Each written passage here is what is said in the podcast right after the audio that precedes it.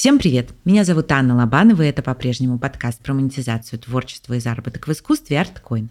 Если вам нравится наш подкаст, хочу вас попросить помочь узнать о нем большему количеству людей. Для этого, как показывает практика, действительно очень нужны ваши комментарии и оценки в приложениях, где вы слушаете ArtCoin. Знаю, что эти просьбы от авторов порядком раздражают. Сама такая. Но, к сожалению, без них действительно никуда. Сегодня со мной кинокритик и пиарщик Ксения Балюк. Ксения, привет. Анна, привет. Спасибо за приглашение. Добрый день, дорогие слушатели. Для начала давай объясним, кто такой кинокритик, потому что рисуется образ человека, который ездит по фестивалям киношным всяким, смотрит разные фильмы, потом про них рассказывает, пишет, и это, собственно, есть вся его прекрасная фестивально-красивая жизнь. Было бы здорово, если бы это было так, но в реальности все обстоит немного иначе. Кинокритик — это тот, кто объясняет художественную ценность произведения — то есть помогает разглядеть зрителю основную идею фильма, которая далеко не всегда очевидна, и разъясняет плюсы и минусы выбранного режиссером подхода. Но кинокритик — это не враг режиссера и команды создателей фильма или сериала, а наоборот помощник. Потому что создателю любого произведения, не только кино, но и романа, и живописного полотна, всего что угодно, требуется аргументированное мнение о своем творении, но оценку при этом должен давать эксперт, который разбирается в предмете обсуждения. И этого специалиста как раз называют критиком, но в данном случае кинокритиком. Если отвечать на вопрос про кинофестивали, то, конечно, они тоже присутствуют в жизни кинокритика, но не в тех объемах, как это кажется. Тем более сейчас есть э, сложность в международной ситуации. На кинофестивале класса А, я имею в виду те, что проходят в Каннах, в Берлине, в Лукарно российских журналистов не жалуют. Есть лазейки. Бывают случаи, когда кинокритики сами ездят на эти кинофестивали не в качестве журналистов, а в качестве зрителей. Но опять же, это все очень накладно, и в том числе с финансовой точки зрения, потому что даже пару лет назад, когда были иные обстоятельства, кинокритики сами оплачивали свои поездки и потом отбивали их гонорарами. Спойлер, они все равно не отбиваются. Грустная история, к сожалению. Где можно получить такое образование? На кинокритиков учат в киновузах, видимо, да? Нет, в российских вузах не существует программы кинокритики. Я могу порекомендовать базу, на которой, кстати, базируюсь и сама. Это факультет журналистики СПБГУ. И я предполагаю, что такой же аналог в МГУ. Я училась 6 лет на бакалавриате и в магистратуре на международной журналистике. И могу сказать, что там я научилась распознавать различные исторические эпохи, узнавать какие-то социокультурные феномены и их уже применять в анализе кинокартин. Также могу порекомендовать Санкт-Петербургский государственный институт кино и телевидения. Там есть отделение киноведения, но там нет кинокритики. И вот там, я предполагаю, что такая же база возможна, как на факультете журналистики, только она направлена конкретно на кино. В Московской школе кино существует программа «Практическая кинокритика», но она всего лишь год, по-моему, длится, и я бы использовала ее как дополнительное образование, не как базу. Ну, в Авгике тоже я знаю, что есть киноведение, кинокритики тоже нет. Насколько я понимаю, в большинстве своем кинокритику приходят люди либо с опытом журналистским, да, каким-то, которые выбирают себе такую специализацию, либо люди,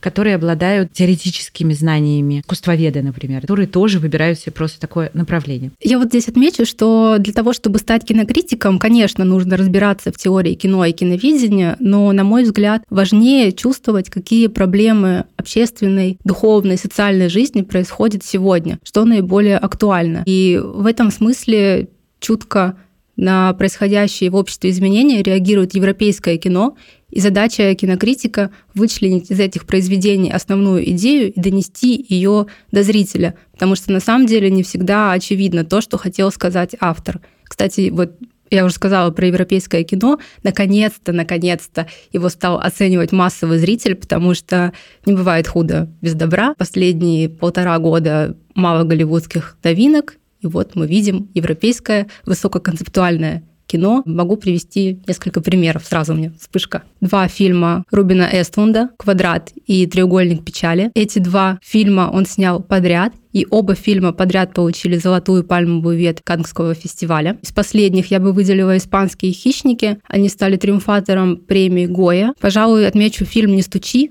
финский, о нем мало кто слышал. Он напоминает о том, что не стоит обижать природу. И сопротивляться вмешательству цивилизации могут не только люди, но и лесные обитатели. Спасибо за рекомендацию. Учитывая, что специализированного образования нет, значит ли это, что профессия не очень востребована сегодня? Ну, в целом я вижу тенденцию, что кинокритиков становится меньше, хотя, казалось бы, для этого возможностей больше. Есть очень много, в том числе моих знакомых, которые ведут телеграм-каналы. Это похвально, потому что работа кинокритика, конечно, в первую очередь просветительская, но этого мало. Желательно пробиваться в средства массовой информации, которые также очень чекают кинокритические материалы, их, к сожалению, становится меньше, но они существуют по сей день. Также кинокритик может вести спецпоказы, в кинотеатрах и организовывать собственные киноклубы. Вот хочется обо всем об этом поговорить. Давай начнем с телеграм-канала твоего, что это было. Ссылки, как всегда, ищите в описании выпуска. Если вы слушаете на той площадке, где описания нет, то в нашем телеграм-канале ищется по названию ArtCoin латинскими буквами. Итак, вот твой телеграм-канал, что это было? Проявление как кинокритика или все же он более широкий? Кинокритика — это и так само по себе довольно широкое явление, но я занимаюсь на своем канале не только кинокритикой, потому что ну, кинокритика — это в основном рецензии. Я там публикую обзоры. В чем разница между рецензиями и обзорами? Обзоры — это короткий отзыв, это больше про чувства. А рецензия — это глубокий анализ произведения, то есть это больше такая аналитическая работа. Я на своем канале публикую в основном обзоры. У меня заказывают рецензии, есть несколько СМИ, с которыми я сотрудничаю, и сейчас я веду переговоры еще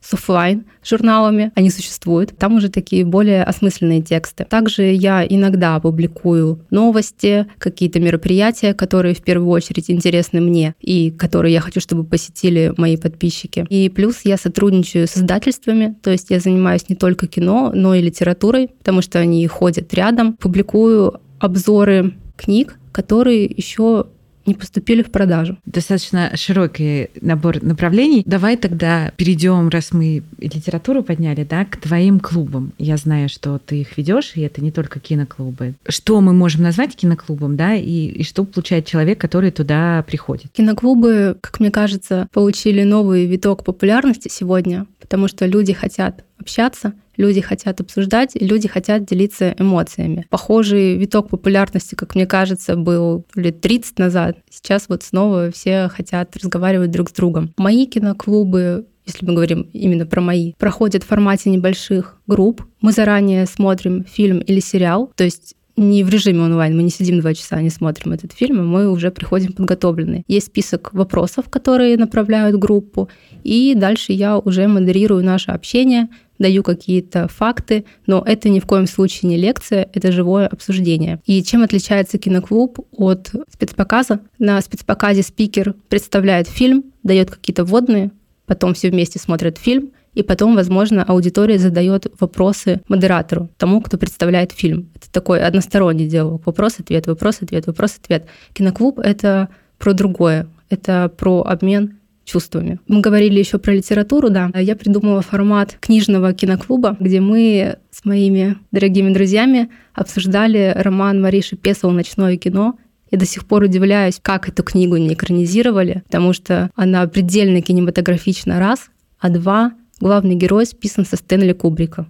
Как можно не снять фильм о Стэнли Кубрике, хоть и воображаемом? Вы обсуждали именно книгу? Мы обсуждаем книгу, ищем аллюзии в кино. Я уже упомянула Кубрика, мы смотрим, в каких фильмах Кубрика можно найти похожие приемы, которые применяла Мариша Песл в своей книге. Боюсь полирить, честно, книга великолепная. Я так хочу, чтобы все ее прочитали. В ней, по-моему, 600 страниц. Я ее прочитала часа за три как фильм. Ого. Значит, все, что мы упоминаем прекрасного в разговоре, тоже обязательно добавим в описании, чтобы ваша лень не победила ваше желание с этим ознакомиться. Расскажи, пожалуйста, ты вот уже говорила, что ты сотрудничаешь с некими СМИ, куда ты пишешь статьи кинокритические. Давай их назовем, чтобы наши слушатели знали, где они читают именно тебя. Да, сейчас мои рецензии можно прочитать на портале после титров. Также я работаю с изданием «Ведомости» и с restaurating.ru. Там можно почитать мои материалы, не чисто кинокритические, но они связаны с кино. Например, В ведомостях я рассказывала про выставку, которая проходит в Росфото. Она связана с э, кинотеатральной повесткой, но я ее вывернула под кино. И также я писала недавно для ведомостей материал, какие бы рестораны в Петербурге посетили бы герои популярных сериалов. А для ресторейтинга.ру недавно выходила моя большая подборка фильмов, связанных с кулинарным искусством, где блюда из фильмов можно попробовать в Петербурге. То есть, ну, это такая больше развлекательная история, потому что это не специализированные издания, специализированные издания это только после титров. И я надеюсь, что в ближайшем будущем мои материалы можно будет почитать еще в двух изданиях, которые я уже упомянула, но название не сказала, потому что боюсь сглазить. Хорошо. Есть ли для тебя, как э, кинокритика, разница в рассмотрении э, сериала и фильма? И в чем нюансы, если есть? Мне кажется, если бы этот вопрос задали лет 15 назад, то кинокритик бы однозначно сказал, ну, я сериал почти не смотрю. А сейчас сериалы настолько качественные, во многом они превышают фильмы, то разницы в написании рецензии, обзора практически не существует. Единственное, что нужно выделить больше времени, потому что если рассматривать средний сезон сериала, состоящий из 10 серий, ну, это пусть будет часов 8, а средний фильм это часа два. То есть на одну рецензию ты убьешь столько времени, сколько бы потратил там на 4 фильма. Я смотрю, кстати, посчитала недавно, около 70 сериалов в год. Соответственно, около 70 обзоров сериалов существует на моем канале. Это какое-то безумное количество часов получается. Я не смотрю фильмы без остановки. У меня есть основная работа, full time пятидневка. То есть мне физически некогда смотреть э, залпом сериалы, и я вообще не увлекаюсь бинж-вотчингом. Я смотрю всегда одну максимум две серии за вечер перед сном. И Смотрю я обычно сериалы в 10 одновременно, так же, как и читаю книг 10 одновременно. То есть в понедельник один, во вторник другой, в среду третий и так далее. И потом я выкатываю сразу 10 рецензий подряд, просто потому что я одновременно закончила смотреть 10 сериалов. То же самое с книгами. Как ты переключаешься между ними? И еще второй вопрос. Ты в процессе делаешь сразу заметки или ты сначала заканчиваешь просмотр или чтение и потом уже делаешь заметки? Нет, я стараюсь в процессе никогда не записывать мысли, просто потому тому, что от серии к серии меняется и настроение сериала, и сюжет иногда, но редко, уходит не туда, куда я думаю. Поэтому это бессмысленная трата времени. Я предпочитаю находиться в моменте. Сейчас очень модно говорить про осознанность. Когда ты смотришь фильм, ты смотришь фильм. Когда ты, ты гуляешь по улице, ты смотришь на деревья. Мне нужна книга под определенное настроение, под определенное время суток и так далее. То есть утром уже полгода – я читаю историю искусства Эрста Гомбриха, просто потому что эта книга меня заряжает на прекрасный день, голова не забита, я могу побыть с искусством наедине и прекрасно восприму эту информацию. Вечером, когда голова уже не так свежа и весела, как утром, я читаю в основном детективы, скандинавские детективы, конечно. Они меня так будоражат. Иногда я читаю книги в течение дня, в обеденный перерыв. И здесь это в основном нон-фикшн. Сейчас это «Лето целого века» Флориана Илиса и вторая книга Вив Гроскоп «Прощай, грусть», где она рассказывает о французских классических произведениях литературы, о собственных чувствах, которые вызывают в ней эти книги. Мне вот очень близок такой подход. Вив Гроско прекрасная. Хочу, чтобы все прочитали ее книги. И она рассказывает в том числе, как связаны литература и кино. Пример произведения Гюго «Оставленные» многие узнали благодаря одноименному мюзиклу. Или о Колет, которая была звездой 20 века в Париже, написала главные романы того времени, светские романы о Клодин. Тоже практически никто не знал. И несколько лет назад вышел фильм о ней с Кирой Найтли. Возможно, тоже кто-то благодаря этому фильму узнала такой прекрасной писательнице. Ты рассказываешь очень вдохновленно и эмоционально сейчас про любимые твои да, проекты. В связи с этим у меня к тебе такой вопрос. Должен ли критик отстраняться да, и делать какие-то аналитические истории, разборы фильмов или литературы, книг? Или он все же имеет право да, на вот это вот личное отношение, на эмоции, на какие-то такие вещи? Сложный вопрос. Потому что в идеале, но идеала не существует, кинокритик должен поступать как журналист. Первое, чему учат журналисты, когда он приходит в университет, на первой паре говорят, первый принцип журналистики — это объективность. В кинокритике это тоже должно быть, но это невозможно, потому что каждое произведение вызывает определенные чувства и эмоции у человека, которые могут быть абсолютно не похожи на чувства и эмоции, которые существуют у другого. И если вы прочитали в рецензии кинокритика какой-то разгромный материал, это не значит, что фильм плохой, что он вам не понравится тоже. Вы узнали плюсы, вы узнали минусы, и на основе этого материала вы понимаете, стоит ли именно вам смотреть фильм или нет. Кинокритику, если не близко произведение, все равно нужно уметь вычленять в нем положительные моменты, потому что невозможно сделать абсолютно черное кино, как и невозможно сделать абсолютно белое. Все как в жизни. Везде есть какие-то плюсы, везде есть какие-то минусы. Тут главное не заиграться. Я уже сказала, нужно вычленить основную идею и потом уже разобрать, насколько режиссеру удалось правильно ее подать или не удалось. Кстати, нужно быть готовым тем ребятам, которые собираются заняться кинокритикой, что это довольно такая профессия стрессовая. Часто бывают негативные отзывы под рецензиями, возможно, комментарии на канале тоже негативные встречаются. Но это нормально, это нужно уметь принимать и с достоинством выходить из ситуации критика кинокритика, да, такая получается. Критика всегда тяжелый момент для всех творцов. Вот у меня как раз на тему творчества к тебе вопрос. Я встречала мнение о том, что кинокритик — это профессия не творческая, потому что он ничего своего как будто бы не создает, а берет чужие произведения искусства, которые рассматривает и обозревает. Но опять же, исходя из того, что на один и тот же фильм мы получим совершенно разные взгляды кинокритиков и совершенно разные вещи они подметят внутри этого фильма, совершенно разные свои статьи и обзоры напишут. В связи с чем мне кажется, что все же это творческая совершенно история. Хочу услышать твое мнение, что ты по этому поводу думаешь. Я однозначно считаю, считаю, что кинокритик — это художник, потому что кто такой художник? Это человек, который создает некое произведение искусства,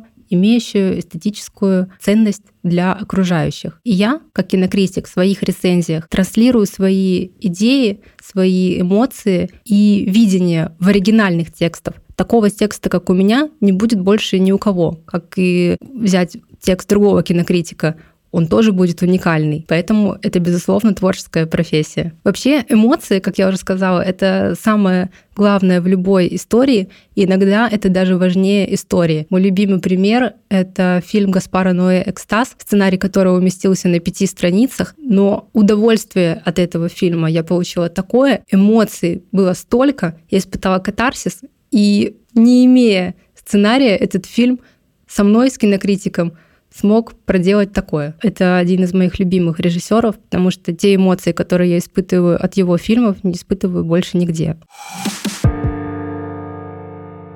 по поводу обзоров, если мы говорим, мне кажется тоже, опять же, что есть разные люди. Я, например, не люблю читать обзоры, где весь сюжет пересказали, и я потому что не понимаю, зачем мне теперь идти смотреть этот фильм, я теперь все знаю. Понятно, что ты пойдешь там воспринимать какие-то другие вещи, но тебе будет уже не так интересно, назовем это так. А есть люди, и я была сильно удивлена, которые наоборот, вот если я тоже, например, пишу какой-то обзор и стараюсь не, не пересказывать сюжет, то мне может прилететь комментарий типа ничего из этого текста не понятно, я так и не поняла, о чем кино, и надо мне его теперь смотреть или нет. Я поняла, что многим хочется действительно краткого описания, чтобы люди знали, чего им ждать в этой истории. Видимо, наверное, так. Видимо, но мне такой подход совершенно не близок, и более того, это постоянный предмет спора с моими коллегами. Летом мы встречались на большой тусовке на кинофестивале, и как раз э, я спрашивала, ребята, почему чаще всего рецензии — это пересказ сюжета?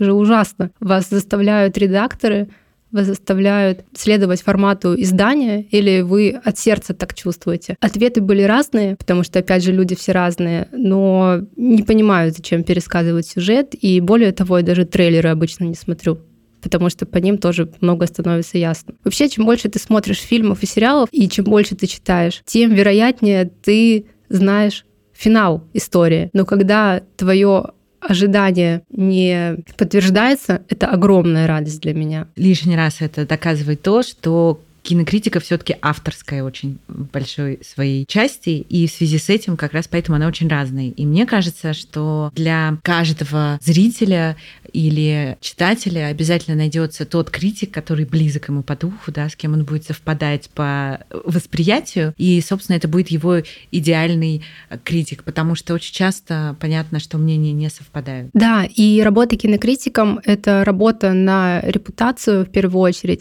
Вы как, например, приглашают кинокритиков представлять фильмы. Тоже абсолютно разных. Есть три разных показа, но не зовут же трех кинокритиков представлять один и тот же фильм. Зовут обычно трех разных, потому что каждый приводит свою аудиторию. Каждый знает, что хочет получить его зритель, его читатель. Есть более известные имена, есть менее, но у всех есть своя аудитория. Давай перейдем к теме финансов, которые в этом проекте мы поднимаем всегда, здесь тоже не можем обойти стороной. Поэтому не могу тебя не спросить, как обстоят дела с финансовой частью кинокритики? Ты уже сказала в самом начале, что поездки на кинофестивали не оплачиваются, что меня сильно удивило. Мне как раз казалось извне, что они точно оплачиваются. Кинофестивали класса А, к сожалению, не оплачиваются, но есть прекрасные кинофестивали, которые проходят в России, и они тоже международные, например, как э, фестиваль «Зеркало» в Иваново, куда привозят не только российские фильмы, но и с абсолютно разных стран прекрасные фильмы. Есть послание к человеку в Петербурге. Эти поездки, да, оплачиваются. Спасибо организаторам. Как раз отмечу еще раз фестиваль «Зеркало» был прекрасно организован. И как раз там можно было пообщаться вживую со всеми кинокритиками и режиссерами довольно известными. Это приятно. В целом, у кинокритика ужасно нестабильный заработок, и здесь все зависит от текущих задач, от количества проектов, в работе, от уровня издания, для которого пишет кинокритик. Гонорары маленькие, гонорары если сравнивать с журналистикой, меньше. Поэтому многие делают свои телеграм-каналы, которые живут за счет рекламы, в том числе, кстати, и мой. Также можно проводить спецпоказы, это тоже приносит доход маленький, но доход. И здесь с сожалением, с огромным могу сказать, что большинство моих коллег имеют постоянную работу, которая, возможно, даже не связана с кинокритикой. То есть получается, что из-за финансовой стороны вопроса, как у писателей, да, у них обычно литература это хобби, потому что им надо работать где-то еще, чтобы иметь возможность писать. Безусловно, но можно жить одной кинокритикой. Опять же, у всех разный уровень жизни. Кто-то не может позволить себе зарабатывать очень мало, потому что, опять же, у всех да, разная ситуация. Здесь такой, может быть, нерелевантный пример, но я сейчас слежу за забастовкой сценаристов в Америке. Я просто в ужасе от того факта, что сценарист прекрасного сериала «Медведь» вышел получать награду за лучший сценарий с отрицательным балансом на карте и взятым в аренду костюме, мне кажется, вот так и живут сегодня кинокритики. С отрицательным балансом на карте и с одеждой, взятой в аренду. Я утрирую, конечно, но, к сожалению, в нашей стране профессия кинокритика не столь востребована, как хотелось бы. Не будем говорить общими словами, потому что ты права, что у всех своя ситуация. Ты в свое время, окончив институт, пошла работать куда-то еще по этой же причине, я правильно понимаю? Да, я поступила в университет в 2011 году, когда ситуация в стране была иной. Выпустилась в 2015 году, окончила бакалавриат. Потом поступила в магистратуру, окончила магистратуру в 2017 году, когда ситуация вообще стала иной. И я поняла, что мне нужно уходить в смежную профессию, связи с общественностью. Также поступили и мои коллеги. Сейчас из моей группы ни один человек не работает журналистом. Все работают либо в сфере связи с общественностью, либо в маркетинге. Я, получается, сколько? 7 лет действующий специалист по связям с общественностью, но в то же время я занимаюсь журналистикой и кинокритикой, просто потому что я без этого не представляю свою жизнь. Получается, что вся кинокритическая часть твоей жизни — это, по большому счету, больше на энтузиазме, потому что ты очень любишь это делать. Но все же мы все люди, мы там устаем, да, на, на работе. Также есть какая-то нагрузка, какой-то объем работы, плюс когда ты долго занимаешься каким-то делом, то, в общем, начинает складываться карьера, которая тебе тоже начинает нравиться, увлекать и так далее. Бывает ли у тебя в связи с этим желание все бросить и спокойно делать свою работу, с которой у тебя все неплохо? Наверное, я привыкла к тому, что я живу в две смены. Вот у меня заканчивается первая смена моей работы, и я приступаю ко второй смене. И что интересно, это меня не тяготит, потому что я понимаю, что и в пиар, и в кинокритике я обладаю знаниями, которыми бы хотелось поделиться с коллегами, с аудиторией. Сложность в том, что мое хобби превратилось постоянную работу. И это ошибка. Я вижу, что я практически не переключаюсь. Последний год я стала уделять внимание своему телу, стараться уделять внимание своему телу столько же, как голове. Потому что обычно, когда у меня появляется свободное время, я читаю книгу или смотрю фильм или сериал, или пишу, или с кем-то переписываюсь, ну то есть занимаюсь головой. Но тело тоже требует внимания, и в этом мне помогает йога, бассейн, массаж, когда голова не работает абсолютно. И вот здесь тоже важно соблюсти такой баланс. Я знаю, что ты работаешь в пиаре в IT-компании. Как сильно тебя это увлекло, и не было ли желания сейчас вообще IT это просто новый черный, да? Не хотелось ли уйти с головой во все это, наконец начав жить в одну смену? Наоборот, я смотрю, как оттуда бы уйти. Это хоть и творческая профессия, я имею в виду в связи с общественностью, и перспективная, и высокооплачиваемая, я понимаю, что мой культурный багаж, багаж журналиста, кинокритика, того, кто постоянно следит за новинками литературы и знает всю классику. Я сдала ЕГЭ по литературе на 100 баллов. Я понимаю, что я не могу эту часть своей жизни убрать. Здесь такой у меня некий дисбаланс между двумя работами, но я могу сказать, что моя работа вдохновляет меня, потому что мои коллеги часто просят провести киноклубы для них. Например, мы обсуждали несколько раз фильмы и сериалы, связанные с маркетингом, и искали инструменты, которые можем использовать в своей работе. Так что эти сферы тоже можно связать при желании. Крутая идея, кстати. В итоге мы приходим, как это часто бывает в творчестве, что деньги здесь не решающий фактор. Если человек очень любит этим заниматься, он найдет способ.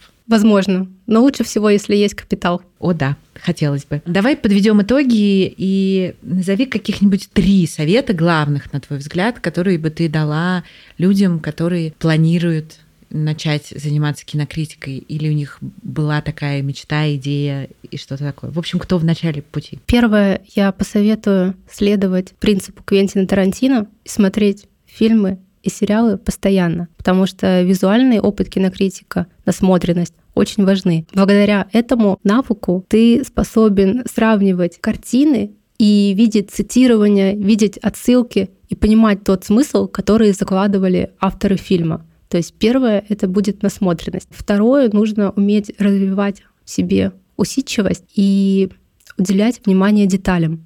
Потому что при анализе произведения нужно учитывать технические, логические, сюжетные ошибки или особенности произведения. Далее, все-таки нужна хорошая база, база журналиста или киноведа, или историка, или искусствоведа, потому что не понимая исторические процессы, невозможно воспринимать то, что происходит сегодня. И нужно знать английский язык, потому что кинокритик смотрит фильмы, которые еще не переведены на русский язык, особенно если кинокритик хочет стать востребованным, хочет, чтобы его рецензии выходили первыми, здесь нужен английский. И опять же к кинофестивалям. Все общаются на английском языке. Спасибо тебе большое. Спасибо, Аня. Если вы слушаете этот выпуск на площадке, где нет описания, то его вместе со всеми ссылками я, как всегда, добавлю в наш телеграм-канал. Его легко найти по названию латинскими буквами ArtCoin. Слушайте нас на Яндекс Музыке, в Apple и Google подкастах, в Кастбоксе и ВКонтакте. Спасибо вам за то, что отмечаете соцсети подкаста, рассказываете про него, за ваши комментарии и поддержку. Чудесного вам дня и берегите себя. Пока-пока.